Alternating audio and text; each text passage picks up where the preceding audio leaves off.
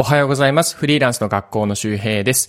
今日のテーマはですね、借金返済だけで1500万稼いで本を出版できた話ということで、あの、 Voicy さんのハッシュタグ企画で、発信をためらってる君へっていうね、ハッシュタグの企画があったので、まあそれに合わせて話したいと思います。で、あの、何が言いたいかというと、何が人生を変えるネタになるかどうかっていうのは、実は本当に出してみないとわからないっていう話なんですよ。だから、発信をためらってる。ね、SNS を仕事にしたいなとか、YouTube やってみたいなとか思いながら、ね、この Voicy でもいいし、ポッドキャストでもいいし、なかなかその一歩が出せない。投稿しても続かないとか、しちゃったけど諦めて今やってないとか、いろんな多分方がいらっしゃる。で、今続けながら葛藤してる人もいる、いると思うし、僕もその一人ですけど、なんか本当に発信してみないとわからないんですよ。これは、なんだろう。あの、あの、なんだろう、才能と同じだと思うんですよね。才能とか得意なこととかも、出してみないとわからない。アウトプットしないとわからない。で、どういうことかというと僕好きな話があって、その、例えば野球の才能があるかどうかも、実はアウトプットしないとわからないんですよね。タクシー乗っていて、あなたがね、あの、タクシー捕まえて乗りました。で、タクシーの運転手さんがいきなり、あなたに向かってあなたを見かけて、どちらまで、あ、あなた、野球の才能がありますね。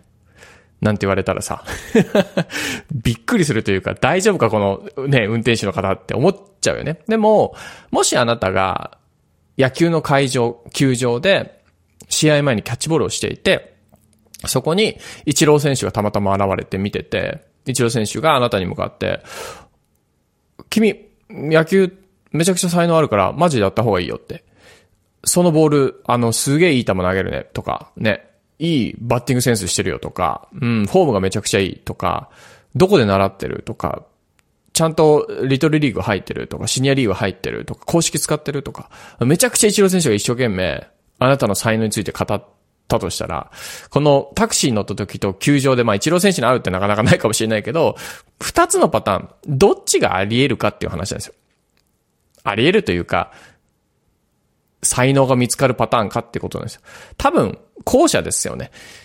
うん、タクシー乗ってるだけで野球がうまいねなんて言われても、何もピンとこないし、でも野球やってて野球うまいねって言われたら、ピンとくるじゃないですか。だってやってるんだもん。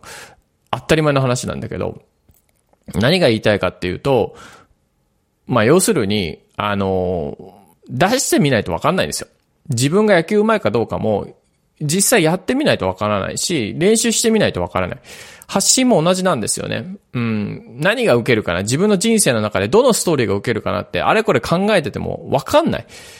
うん。誰かが、例えば池原さんとか、僕があなたを見つけて、家まで来て、ピンポンつって、いや、あなた、ね、日本の田舎についてとかマーケティングについて、そういう知見があるんだったら出してみないといけないよとか、会社でそれだけ頑張ってきたんだったら、その発信出した方がいいよ、手伝うからって。そんな日が来ると思いますか？来ないでしょ。うん、これは昔、過去の僕が思ってました。うん、発信をためらってる時とかに、ためらってるってどういうことかなって考えたんですよ。発信をせずに、発信がうまくいったらいいなっていう、なんていうのかな。あんまり発信をせずに、ブログが伸びたら稼げたらとか、インフルエンサーになれたらとか、フォロワーが増えたらとか、思ってた時期があるんですよ。でも、それって裏を返せば、毎日投稿とか継続してないのに伸びるかもしれないと思ってるのは、裏を返せば、誰かが急に現れて、あなたの発信を手伝います。あなたをインフルエンサーにしますよ。有名にしますよ。任せてください。なんて日が来る。そんなものを、どっかで望んでんじゃないかなって自分なりにちょっと思ってハッとしたんですよね。そう。で、自分の、うん、やってることが非常に情けないなと思いました。これは僕に、僕過去の自分に言ってるというか、過去の自分が自分に思ったことなんですけど、そうなんですよ。要するに発信をためらってる。ためらうってことはさ、何かそこに可能性を感じてるわけですよ。宇宙に行くことをためらったことありますか？僕は火星に行くことをためらったことはないですよ。行こうとも思ってない。まあ、どっかで何年後かね、何十年後かに、まあ、宇宙旅行で行けるかもしれない。行ってみたいなと思うけど別に、ためらうとかっていうことじゃない。で、ためらうってことは、可能性を感じてるんですよ。本当にしたいくないこととか、どうでもいいことなんて、ためらわないですから。そうでしょ？うん、後ろ髪引かれるとか何か気になるとか、ね、X とかインスタのタイムラインで発信に関するものを見て、ついつい見ちゃう、保存しちゃう。あ、こういう始め方があるんだ。こんなジャンルが受けるんだって見ちゃう。保存しちゃう。それはさ、やっぱ、あなた自身の可能性をあなたが感じてる証拠なんですよ。本当に興味がなかったらやらないから別にディスるとかじゃなくて、今から僕、フェンシングをやろうかやらないかでためらわないですもん。もしかしたらどっかでやるかもしれないけど、でも、ごめんなさい、フェンシング好きな人とかには、ごめん、そういういじりたいとか、その、ディスりたいとかじゃなくて、やっぱ可能性を感じないんですよね、フェンシングに対して。そう。でも、ウォーキングとかランニングとか、健康に関してやっぱためらう。ああ、やっぱ走っといた方がいいかな、今日とかね。それやっぱ自分ができると思ってるから、健康を高めていけるから、ね、健康に気をつけたいと思ってるからそう思うわけであって。そう。だから、もしこれを聞いてるあなたが発信をためらうとかっていうそういう状態であるならば、それは可能性を感じてるからなんですよね。うん。だからそこに正直になって、投稿してないとか始めてない。その状態で、発信が仕事になるなんて絶対起こらないですから。で、その、発信が仕事になったらいいなと思いながら何もしてないのであれば、誰かがあなたを急に有名にするのを待ってるのと一緒ですよ。そんなわけない。そんなこと分かってると。自分でやらないといけないの分かってる。でもできないんだ。分かる。でもそれは待ってるってことは、誰かにやってもらおうとしてるのと一緒なんですよ。そうでしょ。だから、これ耳痛い人もいるし、あーってなった人もいるかもしれないけど、僕も昔なりました。そう。あの、だからなんていうのかな。あの、もしそういう状態になるんだったらやってみませんかってことで、まあ、こっからは僕の話ですけど、実際始めたらどうだったかっていう話ですけど、まあ、本当に借金を返していく。借金500万ね、島暮らしをしていて、で、会社も辞めて、で、会社辞めた後返済が月5万7万ですよ。で、それをこうブログで返していくって言って会社辞めたんですけど、それが2018年ですよね。フォロワー数で言うと100人ぐらいでした。そっから、えっ、ー、と、借金を、を返している姿を SNS 上げたり、ブログに書いたり。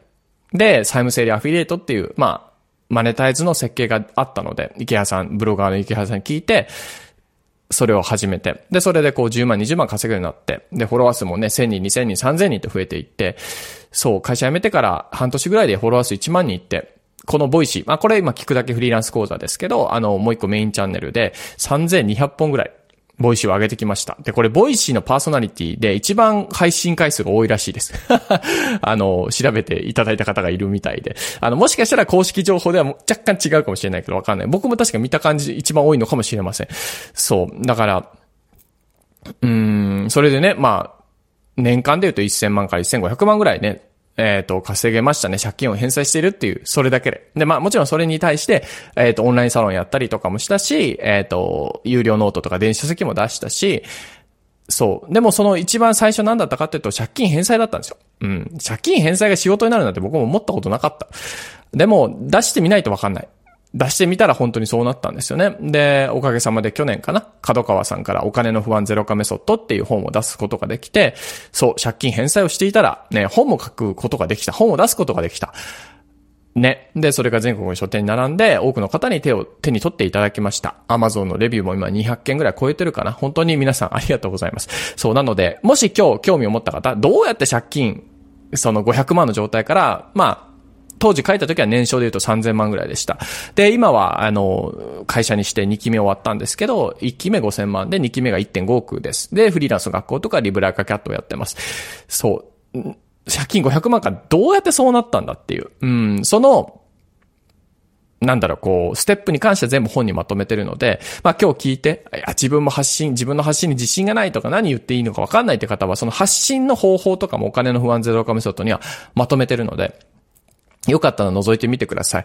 うん、こんな自分じゃとかね、思ってる方がいるかもしれないけど、実はその情報を誰か待ってるかもしれないんですよね。はい。なので発信にためらってるのであれば、それは可能性を感じてる証拠でもあるので、えー、ぜひ、えー、やらない理由を削ってみてください。えー、このお金の不安ゼロ化メソッドを読むと、やらない理由は削れまくれます。そういう本あ、そういうために書いたので。で、なんかこう、自己啓発みたいに言葉が強いよりかは、あの、寄り添うような形で書いてますので、えー、心がちょっとしんどいなと思った時に読めるような本になっております。今日リンクつけておきますので、よかったら覗いてみてください。えー、また次回お会いしましょう。バイバーイ。